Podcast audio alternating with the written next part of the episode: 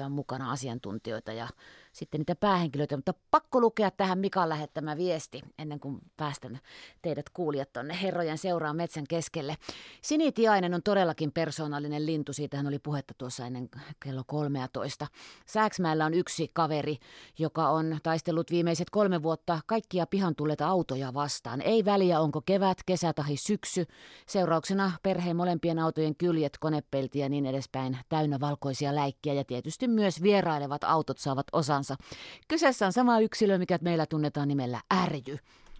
Lähetetään kaikki ärjylle terveisiä ja so so. Ei nyt ihan noin tarvi sitä reviiriä puolustata, mikä hänellä nyt mie- hänellä sillä mielessä onkaan. Mutta nyt lähdemme Juha Laaksosen ja Urpo Koposen matkaan. Yle, Radio Suomi.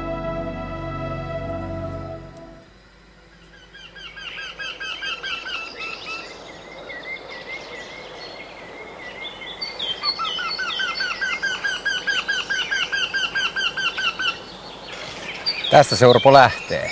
Tästähän se lähtee. Käenpiika kiikittää Nuuksiossa, Haltian luontokeskuksen pihamaalla. Ollaan Pitkäjärven rannalla. Järvi on sininen ja lämmin, kevät heleimmillään. Koivujen lehdet alkavat hiljalleen aueta ja tämä on se vaihe, milloin ihminen nauttii luonnosta ja ulkona olemisesta. Tämä on myös se vaihe, mikä menee vähän liian nopeasti joskus ohitse. Tämä menee ihan ehdottomasti aivan liian nopeasti. Että aina toivonut, että vapusta kun pysähtyisi tota aika sillä tavalla, että taas kolme kertaa pitempi toukoon, niin saisi ahmittua sen, minkä niin sielu haluaisi. Tämä keväthän oli kyllä aika kylmä, se pysähtyi aika pitkäksi aikaa, mutta Joo. sitten nyt nämä muutamat Joo. lämpimät päivät, niin miten luonto Joo. räjähtää. Joo, ensin maaliskuussa oli se varhainen kevät, oli 9. päivä ensimmäistä kyyti ja pari viikkoa lämmintä. Ja sitten alkoi tosiaan pääsiäiseltä ihan mahtava takatalvi, joka kesti koko kuukauden vappuun saakka ja vapun jälkeenkin vielä. Mitä sanot paikasta, mihin ollaan tultu? Siis sininen taivas, 20 astetta lämmintä, vaaleita pilviä leijaa taivaalla ja Pitkäjärvi komeana kaakkuri huutelee välillä tuolta taustalta ja, ja tässäkin käenpiika kiikitti niin kuin kuultiin. Ja harmaa pätikka. Lintupaikkanakin loistava. Tämä on, puitteethan on aivan mahtavat ja uskomattomat, että ei voi parempaa paikkaa kuvitella tällaiselle lintulähetyksellä ja kevätlähetyksellä. Miten syyhyäkö sormet, että tännekin voisi muutaman pöntön laittaa? Et ainahan, katoitko jo siihen malliin? Ainahan se käy mielessä, mutta kuitenkin on hyvä pysyä omalla revirillä. Mulla on kuitenkin viisi kuntaa, mitä mä olen pöntöttänyt. Niin. Ja käynyt pikkusen vielä Helsingissäkin joskus vieraisella ja näin poispäin. Tässä on aika lämmin. Nyt täytyy myöntää, että nyt on suorastaan kuumuuden rajalla mennään. Sulla on 40 pönttöä tässä. Onnittelen siitä, että 4105 taitaa olla sun luku, minkä oot Putte Leppäsen kanssa tehnyt. Se on yhdelle tai kahdelle miehelle, niin se on, se on sellainen lukema pöntöissä, että sitä joutuu vähän miettimäänkin oikeasti, että onko se mahdollista. Joo, kyllä, kyllä. Silloin kun tämä kamppani tosiaan alkoi, niin lukema oli 2770 ja päätin silloin jo, että kun 15 kuukautta on aikana, niin kyllä neljä tonnia rikki meni ja menihän se rikki. Saisiko tuohon pieneen räpylään antaa no niin, no niin. Kiitoksia, kiitoksia. Sä, oot, sä oot tehnyt Suomen luonnon eteen mittavan duunin ja, ja me kaikki arvostetaan sitä kyllä. Hyvä, että kiitos. Uskon, että tuota, sulla on monta ihailijaa Suomen Toivot... rajojen sisäpuolella ja varmaan ulkopuolellakin. Kyllä se semmoinen jehu oot. No toivotaan näin. Mä annan sulle paikan nyt. Sä saat valita tästä pöntön, minkä sä haluat esitellä kuulijoille ja katselijoille myös. Koska, Lähdetään tästä liikkeelle. Täällä on mielenkiintoinen areassa mielenkiintoinen pesään täällä kolmiopöntössä, takaseinä ei ollenkaan, puurunkoon takaseinä. Eli kysymys on tyhjänä tällaisesta puukiipiän pöntöstä. Puukiipi on ensimmäisiä pesijöitä huhtikuussa tekee nämä munat jo tuonne, niin kuin tiedät, sulla oli omasta pöntöstä lähtenyt. Joo, niin lähti. Ja, ja toukuun puoleen väliin mennessä ensimmäiset poikoit ovat lähteneet siivilleen. Nyt tässä mä sen takia otin esille, että kun teette näitä pönttöjä, niin älkää tehkö tällaisesta kuusivanerista. Ja se on saman näköinen kuin tämä, mutta... Tämä on koivuvaneri, tämä okay. kestää 20 vuotta. Tällainen kuusivaneri kestää yhden käpytikan hyökkäyksen. Tämä imee vettä, niin kuin imupaperi, eikä tämä harmanu koskaan. Tästä tulee kelon harmaa parissa vuodessa. Eli tämä on vain pikkusen kalliimpaa, mutta sitten monin monin kerroin parempi materiaali. Kuitenkin moni aina miettii, että mistä sen puukiipien pöntön tekisi, niin muistakaa, kuusi ei ole hyvä materiaali. Joko sä oot opastanut näitä jälleenmyyjiä, että jos sinne tulee linnunpönttö materiaalin ostaja, niin nekin tietää siellä, Kyllä että me... mitä ne myy? jaan tätä tietoa joka paikassa, missä liikun, että se on, niin kuin, on katsonut vähän niin kuin velvollisuudeksi. Esitellään tässä nyt sitten kumminkin puukiipien pönttö, että miten se laitetaan. Meikäläinen kuvaa tässä nyt semmoista kohtalaisen vankkaa onko me nyt kuusen runko vai terva? Se on tuollainen ikikuusen runko. Se laitetaan tosiaan tohon noin. metriä. Noin. Täältä tulee naru rungon ympäri. Tiukataan vaaka suoraan. Sitten pikkusen lyödään tästä näin. Oh. Se, se tiu, tiukkaantuu sitten paikalleen. Ja puukiipi, joka tulee, niin se täältä hipsii. Tuleeko se alhaalta ylös kappas? Mukavan näköinen Joo. kolo pujahtaa tosta Joo. sisään. Kyllä, näin tapahtuu. Ja tässä on sellainen idea tässä pöntössä, jos mä tästä toista pöntöstä näytän, että siinä on kaksi reikää, koska sen päävihollinen tuolla pesämetsässä on närhi tai käpytikka. Ja ne sen luontainen pesäpaikka on vanha kuusi, missä kuori irtoaa. Se on siellä kuoren alla, niin tikka tai närhi kolii melkein aina sen pesän.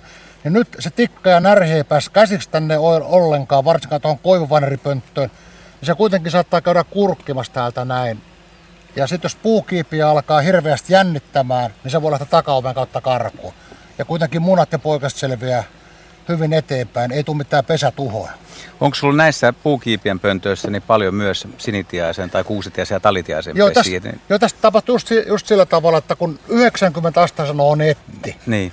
niin mä muutin tämän 60, Kulman, 65 asteeseen. Tämä on niin te, paljon nyt... Monitoimipönttö. Joo, monitoimipönttö. Tässä pesi tosiaan kuusitiainen, sinitiainen, talitiainen, kirjos ja, ja puukiipiä. Tämä on muuten jännä vielä tämä materiaali, mikä puukiipien pesässä on, millä se tekee tämän alkupohjan. Tämä on kuivaa kuusen suht hentoa oksaa, mutta jos ajattelee puukiipien kokoa ja sitä koloa, mistä se tuo sen sisään, niin tämä on valtava taidon näyte. Tai siis, siis, jos ihminen joutuisi pujottelemaan näitä tänne pönttöön, niin pitäisi olla kyllä aika näppärät sormet. Ja... Tätä voisi verrata hyvin, että jos merikotka rakentaisi omaa kokosana, niin ne merikotka tuossa siinä viisi metriä pitkiä oksia sinne pesään. Ja, kuitenkin, ja ne pesät on kuitenkin siinä puoli metriä, korkeintaan metri. Että valtavia aineksia on. Ja tämä on sitten samaa kuusen helposti syttyvää tavaraa, mitä varmaan moni eräretkellä on talvella, kun tehnyt kynsinuotiot, niin ottanut niin alkusytykkeeksi kuivia oksatikkuja rungosta. Ja sama materiaali on puukiipiä pesämateriaaleista kaarnan kuorta laitetaan sinne munien alla pehmusteeksi. Miljoona pönttöä projekti rupeaa olemaan loppusuoralla, ei ole enää kuin runsas vuorokausi aikaa. Pitäisi rekisteröidä niitä pönttöjä, pitäisi saada vielä ne lukemat suureksi. Muistatko niitä ensimmäisiä hetkiä, kun taisin sullekin soittaa, kun olin Plumperin kanssa jutellut, että olisi tällainen idea, että miltä kuulostaa. Ja Joo.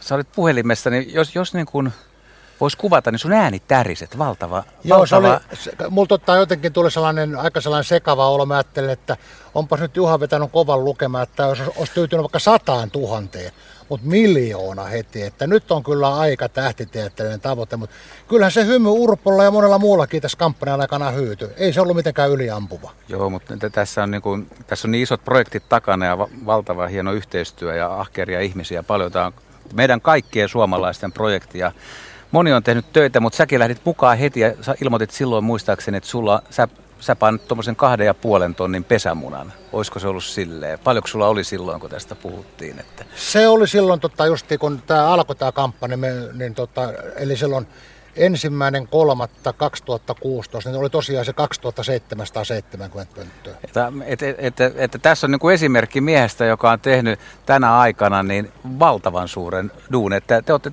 te olette niin kuin saman aikaan niin jatkanut ja jatkanut ja kiihdyttänyt tahtia. Joo, jatkuvasti. Ja sitten on tarkoitus, että vielä jatkaa tämä mun miljoona linnunpönttöä kampanjahan on kestänyt toistaiseksi 55 vuotta. ja jatkuu niin kauan kuin jalka nousee ja henki pihisee. Niin jos sinut tuntee, niin se on aika pitkä vielä tästä no eteenpäin. No toivotaan, että vielä jää vuosia. Toinen miljoona tulee vielä. Voitaisiin ottaa tässä nyt joku toinenkin pönttö. Mestarilla on Otas sana. otetaan niin. nyt tästä tällainen pönttö, mikä on oikeastaan mun tuotekehittäjän yksi parhaasta päästä. Sä varmaan tiedät, minkä pönttö tää on. No, mä tiedän, että pikkusieppo on sulle kaikkein rakkaimpia Joo. lajeja. Joo, tää, no. se pesi lahoon koivun kantoon. Monta kertaa tosi alle kaksi metrisiä, mitkä voi melkein sormella tökätä nuria. Sitten mä oon nähnyt niitä luonnon pesäpaikkoja. Tämä jäljittelee pikkusiapon luonnon pesäpaikkaa ja ollaan tehty tällainen erittäin hyvä kopio siitä. Ja nyt kun on sata pönttöä ja 11 vuotta ollut tätä koeaikaa, niin ollaan saatu samoin 11 pesää, että ei tätä kovin helppoa saada, mutta kuitenkin sen saa. Ja systeemi on se, että kun pikkusieppo koiras laulaa jossain vanhassa metsässä, niin pitäisi olla polkupyörän tarakassa tai auton paksessa heti pari pönttöä ja tuoda sinne vanhaa metsää ne pöntöt ja sitten toivoa, että tämä laulu tulisi tänne naaras pikkusepon korviin ja pesintä pääsisi käynnistymään. Oikeastaan muuten ei kannata alkaa yrittämään, koska on aika harvinaista linnusta kysymys. Ja sopiva ripustamisajankohta näin ollen toukokuun puolen välin ja kesäkuun alun välinen aika. Nythän niitä just tulee tänäänkin. Tähän aikaan nimenomaan, kyllä. Kaveri just soitti ja kertoi, että kuuli, kuuli laulavan linnun. Vielä siitä tuon pöntön asettelusta meni multa vähän ohi, niin jos se on semmoinen hauiksen paksunen tai Joo. ohuen reiden paksunen puurunko, niin kannattaako se laittaa sen päälle näin vai voiko se että on, onko se parempi, että se olisi oikeasti jatkeena siinä vai se, että se on siinä kiinni? Mä olen laittanut siis, että sieltä päästä yleensä jonkun puolen metrin metrin päähän, että puu jatkuu vielä edelleen. Olen kyllä kokeillut niin. molempia, mutta nämä pesät on ollut kyllä sellaista paikkaa, että puu vielä jatkuu edelleen, tai tämä kanto jatkuu siis ylöspäin. Että en suosittele ehkä ihan sinne päähän. Vaikka, niin se on vaikea kiinnittää varmaan siihen päähän Se vai? voi olla, vaikka meillä kyllä esimerkiksi Hautalan Hannun tai Pökkelöpesijät kirja, niin tuota, nehän on kuvattu Karhulassa, Kotkassa, niin myöskin ne puuki, tai, tai nämä pikkusepon poikaset ja pesät, niin, niin se on nimenomaan sellainen, mikä oli aivan siellä kärjessä ylhäällä. Mutta yleensä se on niin kuin luonnossakin puolen metrin, metrin päässä.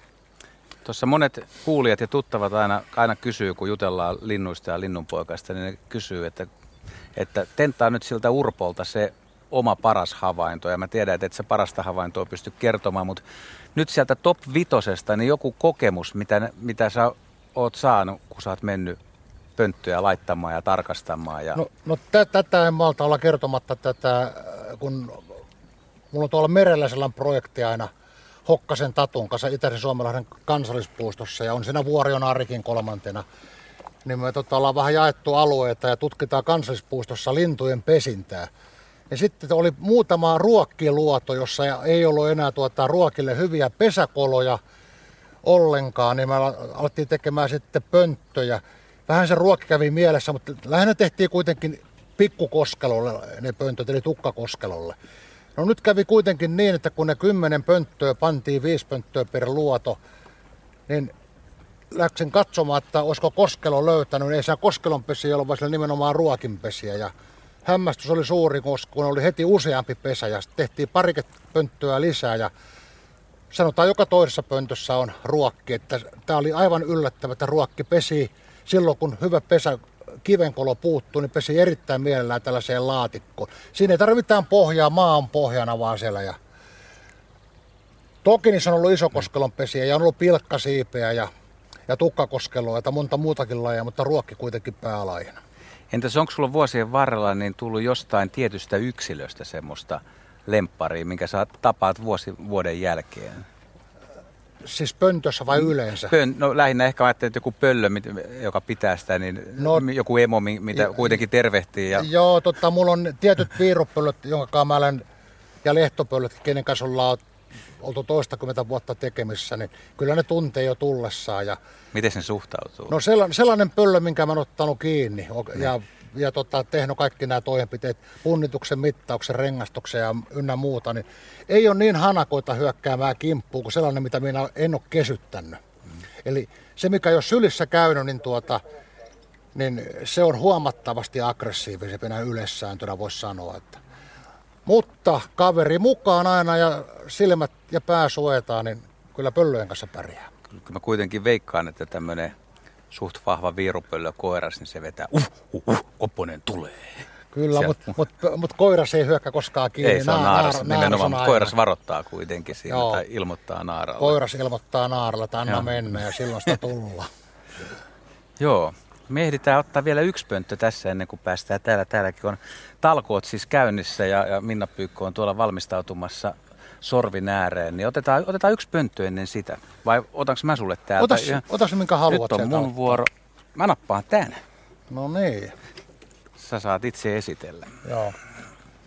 Tässä on tosiaan tervapääskyn pönttö ja nimenomaan tuossa on seinämalli ja pannaan ruuvehen seinä ja tämä on tällainen puumalli. Tässä on tällaiset ohjurit, tulee puurunkoon kiinni ja sitten naruilla tuolta vedetään.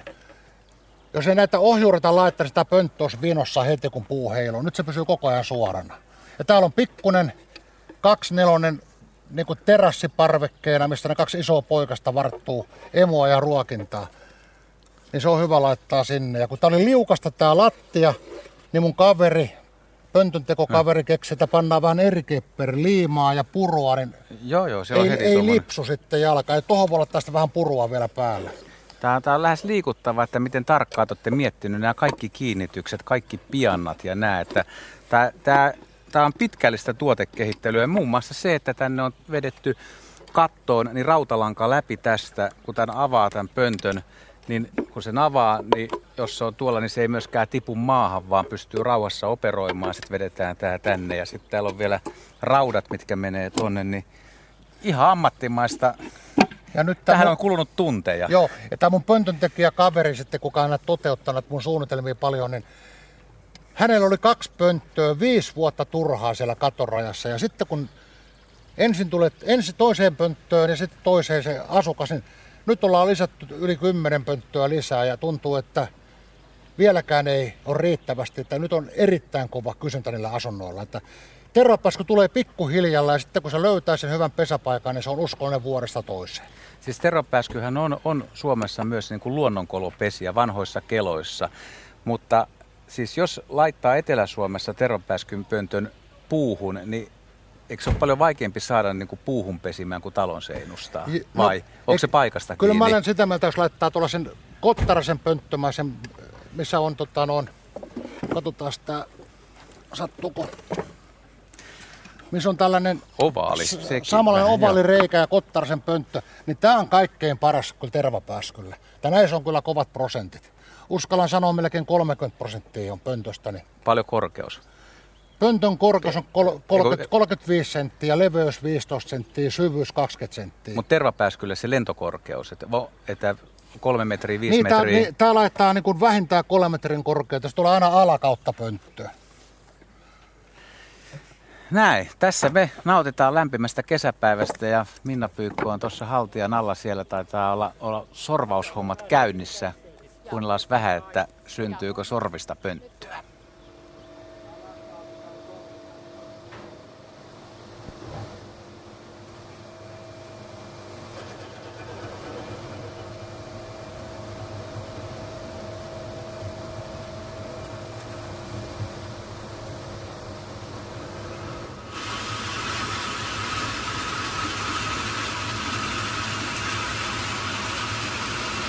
Jaa. Joo. Siellä pönttösorvi pyörii ja, ja aika järeen näköinen puupökkelö on siellä sorvissa. Laitetaan sorvi tämän jutusteluajaksi pois päältä, niin kuuluu vähän paremmin. Mauno Mynttinen, sä oot täällä Haltian luontokeskuksessa, keskuksen hiekkakentällä tehnyt näitä pönttöjä sorvin kanssa tämän päivän. Ja, tota, mitä ihmiset on tuumannut? Ihmiset on yllättävän tota, suopeasti kattonut tätä meidän touhua. Vaikka me tässä melutaakin, mutta tota, kuitenkin ihan, mä olen niin kuin iloinen siitä, että tota, ihmiset on ollut iloisia. Joo, sä oot Suomen Metsästäjäliiton Uudenmaan piiristä ja teillä on tämä pönttösorvi. Tämä on viisi vuotta vanha ja kerroit, että tällä on tehty jo 9000, 9000. 9000 Joo, pönttöä. kyllä. Ja näitä on sitten ihmiset saaneet viedä ja laittaa puihin ja Joo. toivottavasti myöskin rekisteröineet tietenkin. No, mä luulen, että tota, tänä vuonna nyt tämä miljoona linnunpönttöä on tehnyt sen, että ne on aika aktiivisesti kyllä. Ja sieltä on sitten tota, tullut näitä, mitä nämä on, nämä plakaatit sitten niin kuin kiitokseksi siitä, että tota, on, on erilaisia neuvoksia sitten, kun on tarpeeksi pönttöjä jakanut tuonne mettään. No tekeekö tämä sorvi nimenomaan suurille linnuille pönttöjä? Tämähän on aika järjennäköistä puuta. Tässä on siis koivua ja kuusta ainakin. No me tehdään kaiken kokoisia. Et suurin ö, on toi pöllönpönttö ja sitten on pienin on nämä ihan tota, talitintille. Eli mä voisin Joo, tuosta... näytä vaan. Siis pönttö, tota- sorvi kykenee kaikkeen vai? Esimerkiksi tässä Joo. on, tota, No tämä on jollekin isolle. tämä on telkälle Joo. Ja tämän tekoidea on sellainen, että me ei sorvata tätä läpi, vaan jätetään suunnilleen 5 senttiä pohjaa sorvaamatta. Ja sitten moottorisahalla tästä mennään sisään ja katkaistaan se karapoikki. Niin ja silloin meille jää tänne ehjä pohja. Sitten mä ajan tänne tällaisen uran sen takia, että jos kun vesi valuu täältä, niin se tekee tippanokan tähän, niin se ei mene tähän keskipuuhun. Aa, tämä on tuotekehittely pöntön, oikein pitkälle. Jatkaa pöntön ikää, elinikää. Ja sitten, miten ne pikkulinnunpöntöt sitten tehdään? Meillä on esimerkiksi nyt tästä telkänpöntöstä niin jää tämä keskikara. Joo. Niin meillä on tuossa 90 millinen terä, millä me ajetaan tää läpi. Ja sitten pistämme sen vinosti keskeltä poikki. Avot meillä on kaksi pönttöä yhdellä kerralla valmiina. Siis aihiota. Ja sitten puuttuu vielä katto. Pohja ja katto puuttuu. Ja tietysti täytyy, jos on tekee pohja ja kato ja ei ole menoreikää, niin se on vähän sitten turha siellä mettässä. Menoreikä on muuten, mä oon tullut samaan tulokseen, että se on aika tärkeä. on, että, se on niin, monessa asiassa. Niin kuin meille sanottiin joskus, tota, sanottiin just sitä, kun on kiistelty, että mihin suuntaan tämä menoaukko, niin tota, että paras on tietenkin, että se on olemassa ja se, että se ei ole ainakaan runkoon päin. Että se on se runkoon päin, niin se tota, niin kuin pesimisen kannalta lopputulos on aika heikko. No minkälaisia tarinoita olette kuulleet näistä pesijöistä, joita näissä pöntöissä on viihtynyt? No mehän on pidetty joskus tällaisia kilpailuja, että äh, kun me jaetaan näitä eri tapahtumissa näitä pönttöjä, niin tota, siellä on mukana tämmöinen ilmoituskaavake, että ilmoita kuka muutti, koska muutti. Ja sitten niiden kesken on arvottu tämmöinen nimellinen pieni palkinto ja se on ollut hyvin suosittu. No mitä lajeja? No, siellä on ollut kirjosieppo, talitintti, telkkä. Hmm. Mutta telkkä on yleensä, tuota, se ei mene ensimmäisenä vuonna tänne, ellei sinne tee pesälle niin kuin valmistelevat työt, koska telkkä ei vie pönttöä mitään kuittesä. Mitkä, mitkä se on sun omia suosikkeja? Kenelle? Kyllä mä eniten seuraan niin kirjosieppoa ja talitintin taisteluja. Siellä on välillä kovia taisteluja, että kuka siellä pöntössä asuu. Mä päästän sut jatkamaan näitä pöntön tekoa, koska meillä alkaa olla vähän kiire myöskin, että me saadaan nämä huomiseksi puuhun ja rekisteröityä, Joo. koska huomisiltana... Niin se katkee huomenna vasta. Huomisiltana miljoona Aa. linnunpönttöä rekisteri. Ei lautoja vielä Niin, nimenomaan. Että tässä oli äsken itse asiassa tosi paljon ihmisiä, kun sä kerroit ja Joo, näytit jo paljon lapsia. Nyt tämä lähetys en ehkä hetkeksi heitä ajanut Joo. vähän kauemmas. Ja mutta... Meillähän oli tuossa tota, Suomen metsästysmuseolla oli pönttöpäivä. Niin siellä oli tota, näitä lautapönttöjä 1200 pönttöaihiot. Niin 10-14 välillä, niin kello 13 oli kaikki ne pöntöt käytetty. Tai ne oli maailmalla jo sitten. Tosi hieno. Tämä on kyllä hieno homma. Mutta jatketaan. Joo. Eli voiko mä auttaa tässä jollain lailla? No, parempi, parempi, että pysyn kauempana vai? Oletko käyttänyt moottorisahaa? En. No, tai olen mä joskus. Olen joskus. Olisit saanut, no, nämä täytyy sahata tuota, sitten vasta, kun se on porattu läpi. Joo. No niin, eli jatketaan sorvaamista. Selvä. Uh, sulle, sulla on nappi korvassa, mutta ei kuulosuojaimia.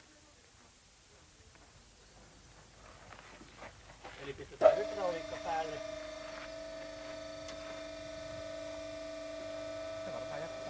Tästä Urpo. No. Siellä on sorvi käynnissä ja meillä on täällä tuota veneen rauhoittava liplatus. Kesäinen tunnelma, parikymmentä lämmintä, aurinko porottaa ja tuota, vähän tämmöisissä merellisissä fiiliksissä. Jos mä nyt annan sulle sen tittelin nyt sitten, että sä oot ollut pönttöurpo ja kaiken näköisiä nimiin. Mitä olisi niin kuin, tämän päivän kunneksi pönttöamiraali? Siitä ei Mä paljon enää... tällaisen nimen voisi antaa. Se riippuu, että mikä sulla on vastalahja mulle. Joo, tää on kyllä aika, aika kova juttu. Otetaan kyllä kunnialla vastaan, jos tällainen titteli annetaan. Täytyy sitten tota miettiä tässä. No, mikä matruusi mä en oikeasti sitten ole, että kyllä siitä pikkasen pitää olla Etkä, pu, etkä puosu. Pu, puosu on aika, no kuulemma inhottavia tyyppejä. Mutta... no joo, Koposen Urpon mahtava pönttöarsenaali on tässä esillä ja nyt jatkamme siitä 40 erilaista pönttöä, pitkän linjan työnteko. Me jäätiin tervapääskyyn. Otetaan tähän perään sitten toinen pääskyille tekemä, tehty pönttö, mikä laitetaan siis näin se tulee. Näin se tulee. Tässä on talon seinä ja täältä lentää lintu sisään, eikö niin? Joo, ja tässä on puuversio ja tämä on tehty, niin kun, tämä on betoni, purua. Eli tässä on niin sementtiä, vettä, erike per puuliimaa ja sahajauhoa ja muotissa tehty ja pantu kontaktiliimalla kiinni. Tämä on taas tehty koivusta sorvaamalla ihan tällainen koivunen pönttö ja sitten on vaan vesiliukosella saunasuojavärillä väritetty. Ja nyt heti tulee kysymys, että minkä takia näin taitavaa pesäntekijää, kun tämä räystäspääskö halutaan auttaa, niin merellä on sellainen ongelma, että tämä savi, minkä se mitä pääs käyttää ravennus, ra, tota, rakennusaineena, niin se on hiekkaperäistä. Ja kun aurinko alkaa helottaa juhannuksen tienolla kovasti ja poika sitten liikkuu siellä, niin rapsahtaa monta kertaa tämä pesä rikki ja sitten ne on maassa ja minkit syö ne alla aikayksikön. Että mielellään autetaan silloin ainakin meriolosuhteissa näitä tekemällä tällaisia keinopesiä.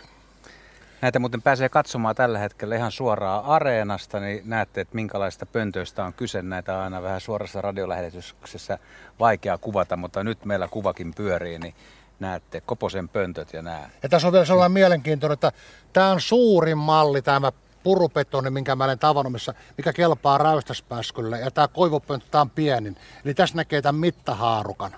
Mutta miten se pääsky tekee, koska sillä on kuitenkin halu jonkun verran rakentaa, niin vetääkö tänne sisälle sitten jonkun verran sitä, että minkälainen on tämmöinen Jon, valmiin pöntön? Jonkin verran savea tänne ihan reunoihin ja sitten sisälle tuodaan sitten höyheniä ja kaikkea tavaraa, mitä löytyy ilmasta.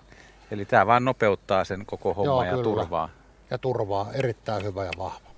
Erilaisia versioita. Parilla ruuvilla kiinni tuosta vaan räystää se ja hyvin toimii. Oletteko te keksinyt jo lähes kaiken? Ei koskaan keksi kaikkea. Saman asian kanssa kun kymmeniä vuosia touhua, niin aina tulee uusia hyviä ideoita, joista jotkut on kuopattavia ja jotkut on kuolemattomia, sanotaanko näin. Onko sulla joku juttu, mikä, mikä ei, nyt myönnät niin kuin suoraan, että ei millään saa toimimaan? Että ei joku haavelaji, haavetapahtuma? No mä ei... uskoin pitkä, että pähkinän akkeli on sellainen, että se ei tule koskaan toimimaan, mutta nyt kun me sitten saatiin se, huomattiin, että kuppi pitää olla siellä pohjalla ja sitten 5 senttiä korkea ra, se lentoaukko on 40 milliä eli 4 senttiä leveä. Niin nyt on kolme pesintää tullut, että se tarvii sen muurausvaran sinne yläreunaan. Ja sitten hyvään tervalleppälehtoon tai sekametsään vesien äärellä se pönttö, niin kyllä se näyttää kelpaavaa. Mutta se kuppi on tärkeä, niin kuin myöskin käenpiialla. Joo, sullahan oli tässä, tota, oli, joskus sanoit kerran muuten mulle semmoisen käenpiian pöntön, mä laitoin sen ei tullut käenpiikaa, koska talitiainen otti sen, mutta se sisätila tosiaan, eli siinä jäljitellään tätä tikan kaivamaa koloa. Joo, eli se, se on tavallaan niin kuin tämän muotoinen. Joo. Tässäkin niin. on tervapääskyn pönttö, mutta täällä on ihan sama kuppi täällä pohjalla. Joo. Niin se on, se on kuitenkin tällainen tikan kaivamassa kolossa on aina selvä puukuoppa. Niin se näyttää selvästi nyt olevan varsin ratkaiseva käenpiialla ja tervapääskyllä ja pähkinänakkelilla, nämä kaikilla kolmella. Tässä muuten kysyttiin äsken että sitä, että mille kaikille lintulajeille, eli mihin pönttöihin pitää laittaa jotain purua? Joo, no sellaisen voisi ilmoittaa, että vesilinnut, eli, Kaikki. eli isokoskelo telkkä, ja telkkä ilman uivelo. Muu, uivelo myöskin. Ja sitten, sitten pitäisi laittaa pöllönpönttöihin. Helmipöllö, lehtopöllö, viirupöllö. Hiiripöllö Pöllö. ja sitten totta varpuspöllö myöskin. Ja sitten sen jälkeen, kun mennään näihin muihin lajeihin, niin pitäisi laittaa punarinnan ja peukalosen pönttöihin. Tässä on peukalosen pönttö, niin sammalta, seinäsammalta. Nä, vähän sitä. Tämä on nyt sitten erilaista täytettä, koska se, Joo. mikä noilla edellis, edellisillä lajeilla oli, niin se on kunttaa tai sahanpurua tai jotain. Joo, multaa tämmöistä. ja saahajauhoa sekaisin. Niin. Mutta tämä on ihan eri homma nyt sitten. Tässä on Koponen Leppänen suunnitelma ja tämä on, tämä on sammallella täytetty. Joo, seinä sammalta täysin. Eli ja mihin tämä perustuu? No se perustuu, kun se tekee tuollaisen sammal mättääseen tai sitten johonkin tällaisen kiveen, missä on paksu sammal peitto, niin tekee sen pesänsä, niin tässä jäljitellään taas sitä luonnonvalintaa. Eli Peukalo on antanut meille vinkin, että toimin näin, niin pönttö kelpaa. Mä sain tuolta yleisökysymyksen, koska me ollaan joka lähetyksessä puhuttu myös näistä niin sanotuista arvotinteistä, joihin luemme hömötiäisen ja töyhtötiäisen sen takia, että niiden määrät on viime vuosina radikaalisti pudonneet. Ja sä oot antanut ohjeeksi, että niille pöntöt täytetään, jotta ne pääsee itse kaivamaan sitä. Joo, ja kutteripuru ihan kattoo saakka. Nyt tässä meidän valikomassa tällä kertaa, kun otettiin autoa neljä kassiin, niin ei näytä ei. olevaa, mutta periaatteessa tällainen tiaisen pönttö, jos otetaan tästä tällainen pönttö, niin se laittaa aivan piripintaa tänne kattoon saakka sitä höyläpurua eli kutterinpurua. Sitten täällä tiainen täältä kantaa suunnilleen tämän verran pois sitä purua ja luulee kovertaneensa ja sitten se pesii siinä, mutta ei oikein toimi tällaisessa vannerin lautapöntössä, vaan mielellään sorvattu luonnonpuupönttö. Eli ainakin mun pesätaloudessa koivupöntöissä. Sulla oli erimallisia vähän nämä suuaukot, ja sitten oli kapeampia ja leveämpiä ja tuohta oli siinä. Onko sillä ollut mitään, ootko huomannut on merkitystä? Ohut etuseinä ja sitten se pisaran muotoinen on ollut tosiaan tämä lentoaukko, se pitää paikkansa. Siitä menee kyllä tikkakin sitten nopeasti läpi. No miksi tikka menee, mutta luonnossa on saalita ja saalistajia. Ja pönttömiehen ja pönttönaisen pitääkin ensimmäisen, ensimmäisen alkaa ymmärtämään, että luonnossa on omat lainalaisuudet, että ei siellä ole mitään hyviä ja pahoja eläimiä, niin kuin mä aina sanon, vaan erilaisia eläimiä ja kaikilla on tärkeä tehtävä kiertokulussa. Niin tuo on terminologinen kysymys, kun monet ihmiset sanoo, että kun käpytikka menee linnunpöntöstä sisään ja syö poikasta, että se on julmaa. Sä et käytä julmaa sanaa, vai en, ole, en ei. käytä ollenkaan, vaan se on niin kuin luonnonlaki, että lintuhan ei saalista suinkaan huvikseen, vaan se, että oma nälkä saadaan tyydytettyä ja sitten ruokki, ruokittua poikaset. Siitä on kysymys elämän jatkumisesta ja siinä ei ole mitään julmaa. Mutta jotkut ihmiset on sitä mieltä, että ne voisivat syödä jotain muutakin kuin linnunpoikasia. On, onko pakko saalistaa tuota, kun muutakin olisi tarjolla? No mielipiteitä on erilaisia, mutta kyllä mä niin on sitä mieltä, että pitäisi oppia ymmärtämään, että saalita on ja saalistajia. Mutta sulla on sentään jonkun verran suojaverkkoa, eli, eli oot kuitenkin pikkasen tätä predaatiota, eli saalistusta, no, tässä on niin totta, pyrkinyt välttämään. Joo, eli tässä on niin tämä pikkusepon pönttö, mitä äsken katsottiin, niin siihen voi poikasaika laittaa minkkiverkosta tehdä tällaisen suojakuvun. Tämä on vähän kuin jääkiekko, jääkiekko maalivahdin visiiri. Tuossa nä- tarkat silmät näkee, että se on pikkuinen isompi reikä, emo pääsee ruokkimaan siitä. Ja sitten kuitenkin, ei tuossa nyt alkaa närhityönä itseään, eikä käpytikkakaan. Tietysti voi yrittää vähän venyttää kaulaa, mutta kyllä tämä nyt tyhjää parempi on. Tuosta tulee muuten vähän illan lätkämatsi Suomi-Ruotsin mieleen, että siinä on veskarin visiiri. Siinä tulee vähän. Ja tässä on sitten leppälinnun pönttö, tällainen käkkipönttö. Jos käkki nyt ei pesi täällä ollenkaan, vaan leppälinnun poikasta, ne voi olla tällaisen parilla ruuvilla tällaisen visiirin siihen myöskin. Tuosta pääsee leppälintu ruokkimaan poikaset, mutta kuitenkaan ei ole niin helppo sitten mennä pedon tai saalistajan niitä poikasia ryöstämään. Sulla on tarkat tilastot näistä neljästä sadasta viidestä pöntöstä. M- mitäs pönttöä sulla on kaikkein eniten siinä? Kaikkein eniten on, on tota, noin sinitiaisen pönttöjä ja oikeastaan sinitiainen, kuusitiainen, kirjas ja potalitia, niin näitä pönttöjä on yhteensä sellainen 1500. Sitten kottarasen pönttöjä on 4500. Mutta kun sä suunnittelet nyt lisää, niin suositko se nykyään näitä vähän vaikeampia lajeja vai kaikkea menee? Jos on Mul... uusi alue, jos siellä ei ole pönttöä, niin kaikki Mulla pitää... on sellainen tyyli nyt ollut, että viime aikana, kun tällainen erikoinen pönttö on se sitten västäräkki tai pikkusieppo tai leppälintu, niin sata pitäisi niin kuin saada. Sitten on helppo katsoa aina prosentti, kuinka iso prosentti on asuttuja. Niin sata on sellainen hyvä määrä. Niin siihen pyritään aina vähentämään, että ei mitään tehdä pari kolmea pönttöä, vaan jos tekee viiden koesarjan ja sitten yksi on asuttu, niin sitten tehdään lisää, että päästään sataan. Kuvaappa hetki, että kun sä meet rengastamaan ja siellä on pöntössä käenpiika, minkälainen fiilis se on ja mitä siinä tapahtuu? No kun kannen avaa ja alkaa kättä kurkottamaan sinne ja vaikka ala kurkottamaan, niin samanlainen fiilis kun katsoo käärmeen pesää. Ne suhisee ihan mahdottomasti ja on niin kuin tällaisia alkuliskon liskoeläimen tota, jälkeläisiä, että aivan uskomattomia linnunpoikasia suomalaisessa luonnossa. Miltä ne tuntuu kädessä? Ihan mukavilta, ei, eikä ne noki eikä, mitään sen, eikä kynsi sen kummempia, mutta näyttää kyllä merkilliseltä ja ääni on aivan erityisen ihmeellinen. Onko joku lintu kädessä niin mukavampi kuin muut? Tuntuuko se jotenkin hauskemmalta? No pöllönpoikasethan on, kun ne on niin pehmosia niin ne on, ja, ja kahlajan poikasta. Minusta on aina, aina ollut kiva pitää jotain suokukon poikasta tai jotain vesipäskyn poikasta tai jotain tällaista kädessä. Ja pöllönpoikasia myöskin. Ja sitten kun on lapsia mukana, niin lapsetkin haluaa näitä pöllönpoikasia pitää ja painella pehmeitä, untuva päätä. Että ei siinä mitään. Sitten saa kivaa, kivoja luontoelämyksiä, jotka säilyy ihan kuolemaan saakka. Sä voisit suorassa lähetyksessä tunnustaa, että, että joskus kun sä oot yksinä, se ei tietysti jos sulla on kavereita, niin sä varmaan oot aika silleen rauhallinen ja ammattimainen, mutta kun sä oot yksin rengastamassa, niin saatat sä ruveta vähän niin kuin söpöttelemään niille, että voi kun sä oot sulonen pieni ja paijailet ja herkistyt siinä ja pidät ja halailet niitä poikasia. Kyllä mä herkistyn, mutta mun tyyliin ei kuulu edes lemmikkieläimellä just tällainen tämän tyyppinen niin. homma. Meillähän on niin. kaksi Australian paimenkoiraa, niin, niin jonkun verran ehkä nyt on tässä alkanut niin pehmenemään pikkuhiljalleen, mutta se on aika vierasta minulle. Niin, että sä et le- ei, ei kuulu lepertely? Ei lepertely kuulu niin. jo ollenkaan tällaiseen keinovalikoimaan.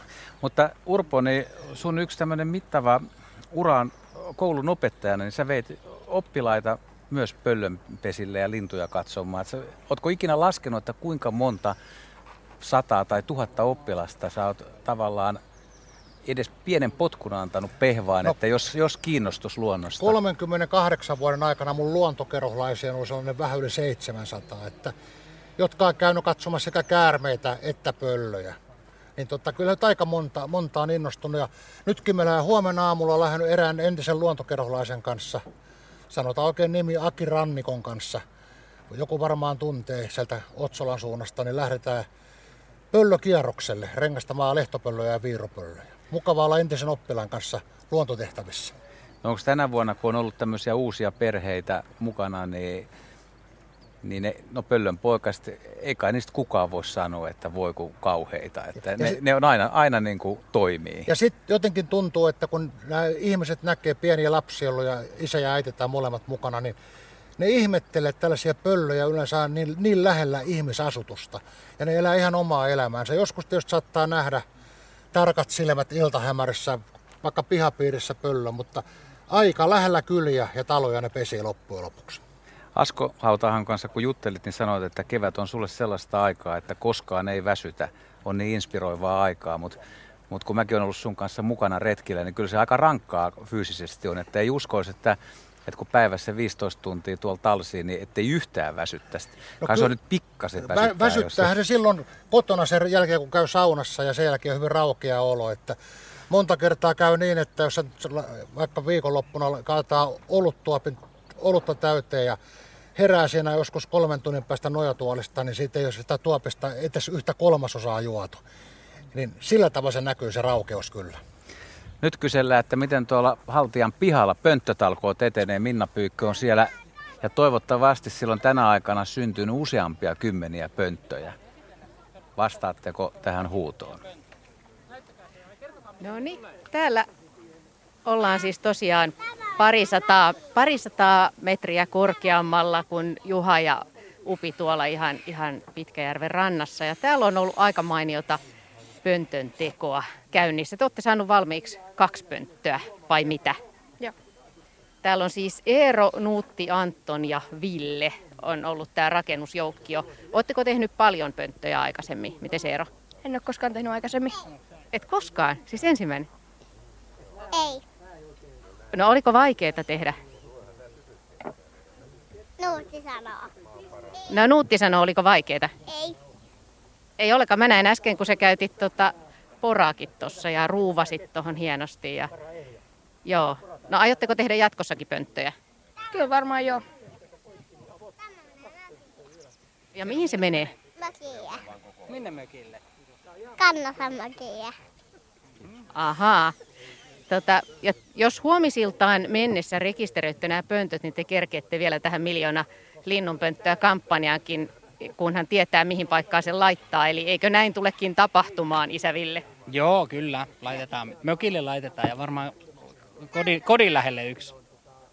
Toinen menee kodin lähelle vai? Lauttasaareen. Lauttasaareen, joo. Ja sitten sitä voi seurata, että meneekö sinne kukaan pesimään. Onko pönttö määrä nyt tässä vai aiotteko vielä tehdä tässä? Siellä ehkä yhden tehdä, kun on niin hyvät mahikset ja kaikki sahattu puut valmiiksi. Että ja kun on näin hyvät rakentajat paikalla. Joo, no te kerkeette vielä yhden. Täällä on, täällä on paikalla Timo Orre ja Jere Rauhala. Ja te olette tässä pyörittänyt tätä pöntönrakennuspaikkaa tämän päivän. Niin minkälaista porukkaa tässä on käynyt? Ainakin aika paljon väkeä, niin? Joo, kyllä ikähaitari näkyy tässä, että me tosi paljon on lapsia, mutta sitten on sieltä ihan toisesta päästä, että kyllä nyt eläkeläisiä on melkein yhtä paljon kuin lapsia. Joo, laidasta laita on ollut porukkaa. Kaiken ikäistä. Ja tunnelma on ollut hyvä. No minkälaisia tarinoita kuulee? No, jotkut kertoo, missä heillä on pönttöjä sillä pihalla ja he tarvitsee uusia ja kaikkea tämmöistä. Jotkut on kertonut, miten he on nuorempana tehnyt pönttöjä ja toivottavasti tämä jää nyt sillä, että nuoret sitten tekee vanhempana pönttöjä. Onko se tehnyt pönttöä? Mm, justiinsa.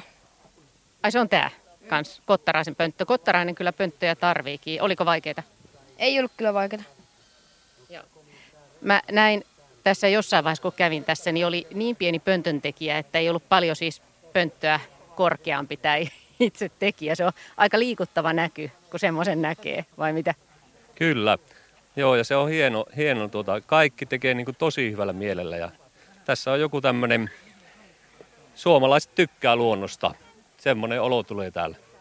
Niin, eikö tuo aika lohdullinenkin? Et kun siis paljon puhutaan siitä, että, että ihmiset on vieraantuneita luonnosta ja varmaan niinkin on, mutta että sitten se on nyt ollut esimerkiksi tämän miljoona kampanjan kohdalla, niin on tuntunut kyllä hämmästyttävältä, että ihmiset ymmärtää asian ja ihmiset lähtee tähän mukaan ja haluaa nähdä sen vaivan. On tässä aika paljon hommaakin, tehdä pönttöjä, viedä se puuhun ja näin. Niin, siis se tota, itse asiassa voi sanoa, että yllättävän paljon ihmisiä tulee tekemään. Että sulla on muutama kerran oikein ruuhka, vaikka jos vuoden takaisin vertaan, niin ei ihan niin pit, pitkiä jonoja. Mutta tota, ei meillä ole aiheita jäljellä enää kuin 2.30 tuossa. Että kyllä ne on kohta naputeltu kasaan. Ja se on oikeasti hämmästyttävä, että niin, niin kuin innokkaasti tullaan tekemään. No, mitkä on teidän omia suosikkeja tai mille olette tehneet pönttöjä? Kai te olette itsekin tässä tehnyt. Minun suosikki lintu on telekkä. Ja mulla on telekänpönttöjä sitten kotona. Oletko päässyt telkkää seuraamaan? Kyllä, monta kertaa. Monta kertaa. No ootko nähnyt sen, kun ne poikaset hyppää sieltä? Sitä en ole nähnyt. Sitä en ole nähnyt. Vielä. Se olisi kyllä hieno nähdä, eikö niin? Kyllä. Ja toinen, toinen hieno on, kun leppälinnun pönttöön, kun tekee käki poikasen tai käen poikanen on sillä, se on kyllä aika jännä seurata sitä, että se, se on vähän surkuhupasaik kateltavaa sitten, kun se leppälintu ruokkii sitä käkeä. No mites sun? No tota, mä olisin sanonut telkan kanssa, mutta kun se vietiin jo, että tota... Saa sanoa sama. Ei tämä kielletty. mutta tota, siis en ole tietysti muutama vuosien, vuoteen oikeasti itse tehnyt, mutta silloin takavuosina tuli joskus tehty ja telkänpönttöjä nimenomaan, mutta sitten ne mitä muutamat on omassa pihapiirissä, ne on kyllä kirjoisia poille. Mä itse tykkään sit, se on tosi kiva siinä pihapiirissä. Aika helposti tulee vielä siihen, että, et siinä ne on ehkä ne, mutta mä oon nähnyt, kun telkkä tulee poikasten kanssa pois kolosta, mutta se ei ollut pönttö, vaan se oli luonnonkolo metsässä. Et siellä oli puolitoista kilometriä rantaa emo oli siellä alla ja poikaset hyppäsi sieltä vai? Sieltä ne hyppäsi yksi vuorollaan alas sieltä jostain 15 metristä. Sitten kävelen puolitoista kilometriä lähemmän järvenrantaan. Me jatketaan talkoita täällä. Täällä on myöskin äärimmäisen lämmin. Nyt tuntuu yhtäkkiä, että ollaan melkein kesän puolella. Ainakin hiki valuu täällä ja me, joilla on mustat housut tai mustat paidat, niin huomataan se erityisen hyvin, että, että näissä näis alkaa tulla hiki, mutta Juhalle ja Upille semmoisia terveisiä, että kun tätä menoa katselee täällä, niin näyttää ainakin toiveikkaalta. Niin. Kyllä täällä rannassakin alkaa tulla hiki, rupeaa ole alkaa ihan urpokin väk... uima kunnossa hiljalleen. Alkaa pikkuhiljaa otsanahka vuotamaan, pakko myöntää. Mutta lämmintä on varmaan 30 astetta tässä auringonpaisteessa. No joo, kyllä. Hyvä, hyvin on vaan paikka valittu. Ja nyt tultiin somisteiden äärelle. Katsokaa tätä lähetystä Areenasta, niin näette, että mistä on kyse. Yritetään kuvata, mutta kerron sen, että vieressäni on Urpo Koponen ja Koposen kokoinen Kottaraisen poikainen. Tällaista ei ole monet nähnyt. Mitä Urpo sanot? Aika liikuttava juttu yleensä, kun on omassa kädessä vaikka se on aika iso poikainen, mutta kuitenkin onhan tämä nyt tosiaan Tämä on siltä meidän keikalta, suora. yhteiseltä kyllä, keikalta, kyllä, sä muistat. Joo, kyllä. Mutta näissä nyt puhutaan lähinnä siitä, että ihmiset kiinnittäisi huomioon. Mä kerrotaan tässä nyt, että tämä on varsin vähän kuvallista hommaa, mutta siis kun linnunpoika sen näkee maastossa, niin nämä, nämä on nyt niin pieniä vielä, että ihan näin pieniä ei ole, mutta tuo keltainen nokantyvi. Joo, se on hyvin tärkeä. Kun ajatellaan kololinnuston kysymys, niin pönttö on aivan pimeä, minne emo tuo ruokaa. Niin siellä on, se avaa keltaisen suunsa, niin on helppo tähdätä oikeaa paikkaan. Että tämä on erittäin tärkeää tämän ruokinnan kannalta ja sen onnistumisen kannalta aivan pimeä pönttö, keltainen suu, mikä erottuu pimeässä pöntössä. Niin Hyvä sit, juttu. Ja sitten on jännä poikasilla, kun ei ole vielä siipisulat kehittynyt, ne on tuommoissa tupessa ja ne on vähän niin kuin maalipensselit. Sieltä kärjestä vasta lähtee aukeamaan ja sitten on sarveistuppi. Joo, ja tämähän on pieni, tämä on niinku kuusitiaisen Se on poika. kuusitiainen. Tämä ei ole niinku kottarainen tässä. Joo, vaale, vaalea niskalaikkukin näkyy. Ja sitten meillä on vielä täällä lehtopöllönkin poikainen. Sekin taitaa olla sun kädessä. Joo, kyllä. Ja toi käsi taitaa olla kuule mun käsi itse Se taitaa olla sun käsi, joo, kyllä. Mutta ei se mitään, mutta tuota, näillä, näillä opeilla mennään näitä ja nyt marssitaan taas sun pönttö, No niin. pönttöhomman viereen tähän kuumuuteen. Nyt saat taas vähän lämpöä, jos tuli viileä tuossa No al- niin, aloituksessa. kyllä, Siinä on tota, hieno tuommoinen vanhan ajan pönttö. Tuossa on niinku designia myös, mikä voisi olla johonkin hirsimökille, jos joku ajattelee, että pönttö Tulee vähän mieleen se, kun arvostelit tuossa meikäläistä, että onko mulla vaneriallergia, kun mä niitä vaneripönttöjä on vähän siistinyt, niin tämmönenhän sopii kaikkialle. Tämä sopii joka paikkaan. Ja... Tämä lähti idea siitä liikkeelle, kun mä kävin nyt pönttöä aina esittelemässä, niin eräs rouva katseli hyvin kriittisesti pönttöä ja sanoi, että kyllä sulla komeita pönttöjä, mutta ei ole yhtään niin upea, minkä hän laittaisi takareunalle koristeeksi. niin, Niin. Jäi niin korvaa soimaan, että laitetaanpas rouvalle pieni haaste. Ja kyllä tämä olisi miellyttänyt rouvaa, mutta tämä on ollut mun tällainen niin kuin messu- ja markkinapönttö, mallipönttö, jota en ole raskinut kenellekään lahjoittaa, enkä tietenkään myöskään myydä. Mutta tosiaan kaatunut vanha kelone on tullut ikipönttö, jota on erittäin tiivissyistä puuta. Satoja vuosia vanhasta puusta tehty. Upea juttu. Miten muuten tehdään sellainen pönttö, joka kestää 40 vuotta? No se tehdään, että takaseinä, mikä on pöntön kaikkein heikoin kohta, tämä täällä, pitää olla paksua filmaria, niin kuin pikkupöntössäkin kaksi senttistä. Tää lahoaa ensimmäiseksi. Sitten on tutkittu, tikka menee kaikista muista sivuseinästä läpi, mutta kun on 15 millin koivuvaneria, se kestää tikan hyökkäykset. Katto myöskin filmivaneri, tämä onkin hieno, tämä on paloturvallinen ka- katto, kun tämä on Turun laivatelakalta ostettu tämä materiaali. Uuden laivan väliseinien tällaisia jätepaloja, jossa on tuolla alumiinikerros juuri paloturvallisuuden takia. Niin tällaisen kun laittaa pihaan, niin voi sanoa, että on paloturvallinen talitintin pönttö. Ja siis se naru kulkee tuolla takana kanavassa ja narulla vedetään kiinni puun ympäri, eikä liian tiukasti, Joo. niin se ei myöskään kiristy Ja se, na- se naru tosiaan ei ole täällä pöntössä sisässä, vaan se menee tämän takaseinän läpi. Mulla oli aikaisemmin täällä sellainen kanava, mutta nykyään se menee takaseinän läpi kaikissa pöntöissä. Nämä on jo vähän haastavampia nämä teidän pöntöt, että nämä, se, nämä vaatii jo, että osaa tehdä myös. Ja joo, kyllä, ja laitteita. Tässä edelleen sulta penätään näitä hauskoja kokemuksia ja muistoja. Kerroit tuossa aikaisemmin jo muutama, mutta nyt joku hetki, kun olet mennyt pöntöille, on ollut yllätys. No varmaan yksi suurempi yllätyksiä on ollut se, että kun menin tuollaiselle viiropöllön pöntölle ja olin näkevinä ja pari untuvaa siinä pöntön suulla ja avasin katon, niin minua katsoi silmiin sieltä pöntön pohjalta sinisorsa. Joo. Ja se, ei siinä mitään. Sinisorsa ei suostunut lähtemään mihinkään sieltä. Mä ensin otan kannen takaisin, mitähän tästä tehtäisiin. Ja sitten mä ajattelin, no kyllä mä katson montako munaa siellä on. Että mennäpä otan sen emänän kiinni ja rengasta ja mitta ja punnitse. Ja näin tehtiin myöskin. Ja kymmenen munahan siellä oli. Ja sorsa ei ottanut pahakseen, vaan se pesintä kyllä onnistui sen jälkeen ihan vallan mainiosti. Mutta sen jälkeen on ollut muita, muitakin, että koskelonpönttöön tai pöllönpönttöön voi sorsa tosiaan tehdä pesän. Tai korkealle puuhun vanhaa harakan tai variksen pesää. Onko koskaan ollut sulla puulatvassa sorsan pesää? On itse asiassa parikin kertaa No niin. Lauttasaaressa. Kyllä joo, Joo. vanhassa variksenpesässä kyllä. Joo. Myös talon katolla. Mutta tämä, että, että sorsa tulee, siis sinisorsasta puhutaan, millä ei ole räppylössä kunnon kynsiä niin kuin telkällä, niin jos se menee semmoiseen pönttöön, missä etuseinä sisäpuoli on sileä, niin sieltä Ai- ei varmaan poikasta enää pääse Ei- ei vekeen. pääse, että- kyllä se joo. Eli se, Joo. mitä pitää tehdä, jos yleensä tekee vesilinnulle Joo. pöntön, niin mikä on tärkein muisti? Joo, no sinne pannaan sellainen karhennus etuseinää tosiaan sisäpuolella, mutta me tehtiin silloin tämän kaverin kanssa, tehtiin kanaportaat sinne sorsapönttöihin juuri, että ne pääsee pieniä kanaportaat pitkin kiipeämään, ihan sellaista loivat portaat, niin se onnistuu kaikkein parhaiten, mutta ihmisen apua tarvitsee tosiaan sorsapöntössä. Koskelolla ja telkällä on räpyläkyynet, ne pääsee helpommin. Otetaan hautaahon iloksi, koska hän niin tuolta pikkuvarpusta kehui, niin tämmöinen pikkuvarpusen pönttö. Eli periaatteessa niin tavallisen tintinpöntön näköinen pönttö, mutta mikä laitetaan näin päin. Ja mikä tämän etu, että miksi pönttö on näin päin? Se tekee pitkän tunnelimaisen pesän ihan tänne perälle saakka heinästä. Kutoja lintuja sitten tuota pesii siinä, käyttää sitä ympäri vuoden. Siellä ei ole yleensä mitään ulostetta eikä mitään muutakaan saastetta, että erittäin siisti pesä. Ja on yksi niistä lajeista, joiden pesän puhdistamista en suosittele.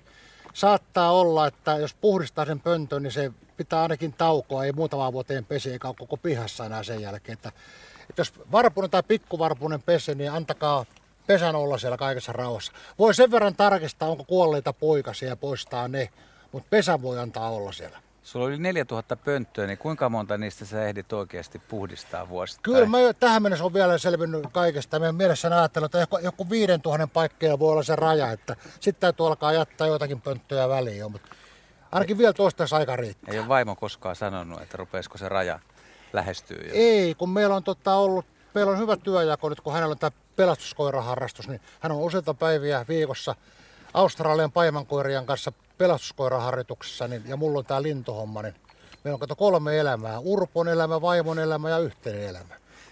Mä voi jotenkin kuvitella, kun aamu varhaisella, niin äijä on hirveä siskus. Vedät sä ka- kahvia jo ennen retkelle lähtöä vai vasta siellä? Ja... Ei mulla aina aamukahvit se ensimmäisessä pysähdyspaikassa. Mä otan hyvät eväät ja kahvit mukaan ja ajetaan joku sellainen puoli tuntia, tunti on niin mukavaa paikkaa, missä on joku rantalaavu tai pöytä ja näitä retkelukatoksia nykyään on varsinkin metsätysseurilla.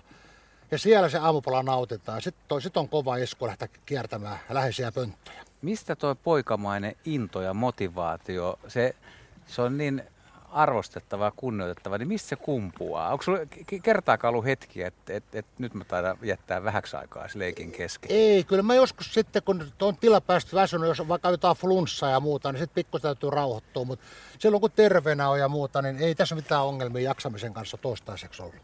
Mutta sä oot nyt monen pöntöttäjän ja monen, monen, vaikka ei pöntöttäskään, niin monen vanhemman rouvan tietysti, niin idoli, sä oot tehnyt niin paljon hyvää suomalaisille kololinnuille, niin onko sulla itsellä ollut koskaan tämmöisiä esikuvia, että et, silloin kun sä aloittelit pöntötystä, niin oliko ketään kovempia kavereita, joita vähän seurasi? Tai milloin ylipäätään vaikka pääsit se pöntö, pöllön pesälle jonkun vanhemman rengastajan mukana Ei, nuorena? Tämä alkoi sillä tavalla, ihan tämä Suomenselän lintumiehet oli niin kuin, ja sitten myöskin tämä Päijät-Hämeen lintumiehet oli uraurtavia pöllönpönttöjen tekijöitä niin rengastajakokouksessa sitten kuunneltiin näin isompien ja kokeneiden rengastajien erilaisia käytännön juttuja ja sieltä se alkoi kumpua ja alettiin kokeilemaan. Eli mä, se, mä 69 ensimmäistä pöllönpötöt, 10 tehnyt ja ajatelkaas kaatunasta kelosta tehty, niin niistä kymmenestä pöntöstä on kaksi edelleen ja toissa on viiropöllönpössä tälläkin hetkellä.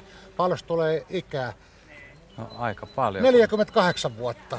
Pönttö voi kestää niinkin kauan hyvin tekee, niin se on siinä. No mitä sanot, yksi tämän miljoonan linnunpöntön teemoista on ollut se, että pönttöjä tarvitaan, koska vanhat metsät häviää ja nyt, nyt on ehkä tässä vähän poliittinen kysymys tulee, mutta tämä pari viimeistä vuotta, niin metsien kaataminen tuntuu tietyillä alueilla kiihtyvän. Eli Joo. oletko huomannut itse Kymenlaaksossa, että tuota... Olen huomannut, nyt mä tota, huomannut, mä hyvin nöyrästi nyt alkanut niin tekemään yhteistyötä metsätalouden kanssa. Meillä huomannut, että turha paukutella henkseleitä ja alkaa nakkailla niskoja näille metsä, metsäammattilaisille, että kun tekee yhteisiä suunnitelmia, niin sieltä löytyy loppujen lopuksi aika hyvät kompromissit ja kuka siitä hyötyy? Linnut. Eli nyt kun tehdään joku tällainen päätehakku tai harvennushakku, niin metsäyhtiön edustaja keskustelee metsänomistajan kanssa, että mikä metsä siihen lähelle pystyy ja pyytää luvat, että pöntytään sen ja siellä saa olla pari 30 vuotta pöntöt rauhassa. Se tuntuu muutama vuosi takaperin aika nöyryttävältä, mutta tällä hetkellä ei tunnu enää yhtään nöyryttävältä, koska linnut hyötyvät. Onko sinulla koskaan tullut vastaan pönttöjä tarkistaessa se, että siellä on kahden lajin poikasia, eri lajin siis? On niitä joskus ollut, tota, niin, mutta harvemmin. Sen sijaan nyt kun eilenkin käytiin, kun toissapäivän käytiin tota Koskelon pönttöjä läpi, niin erässä Lehtopöllön pöntössä oli 18 isokoskelomunaa ja kaksi telkänmunaa ja siitä ei ollut tullut mitään. Eli siinä oli yrittänyt kaksi isokoskeloa ja yksi telkkä tehdä. Mutta sitten siinä oli onneksi kolme muuta pönttöä siinä samassa pihapiirissä. Yhdessä oli lehtopöllönpesä, kaksi poikasta ja sitten oli uudet telkkä, telkkä ja yritykset oli 6 ja 7 munaa, että ehkä sekin päättyy tarina onnellisesti. Mutta yleensä jos kaksi lintua kilpailee samasta pöntöstä, niin kuin veselinnut esimerkiksi, niin kummankaan pesenästä ei tule mitään.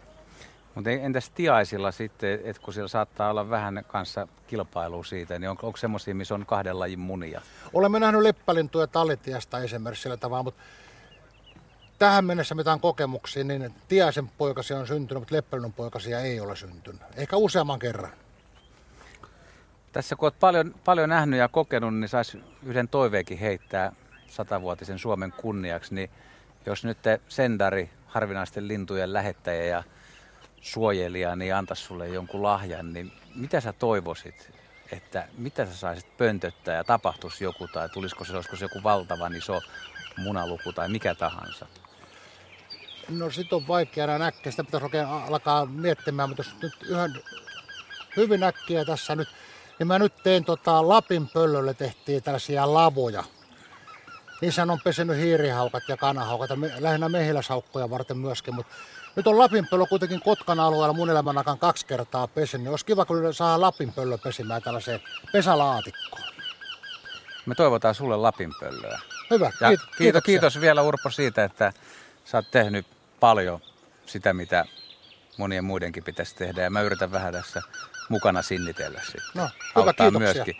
Ja näillä opeilla me pärjätään, yritetään, nautitaan suomalaista kesästä ja kannustetaan ihmisiä vielä pöntöttämään ja muistakaa, että vuorokausi on aikaa. Ei ihan sitäkään. Miljoona linnunpönttöä päättyy huomenna noin 18.40. Nyt en muista rekisterin sulkeutumisaikaa. Siihen mennessä niin rekisteröikää pöntöt. Kiitoksia Nuuksio, Haltiala, Pitkäjärvi. Hyvää kesää. Alkavaa kesää kaikille. Kiitoksia.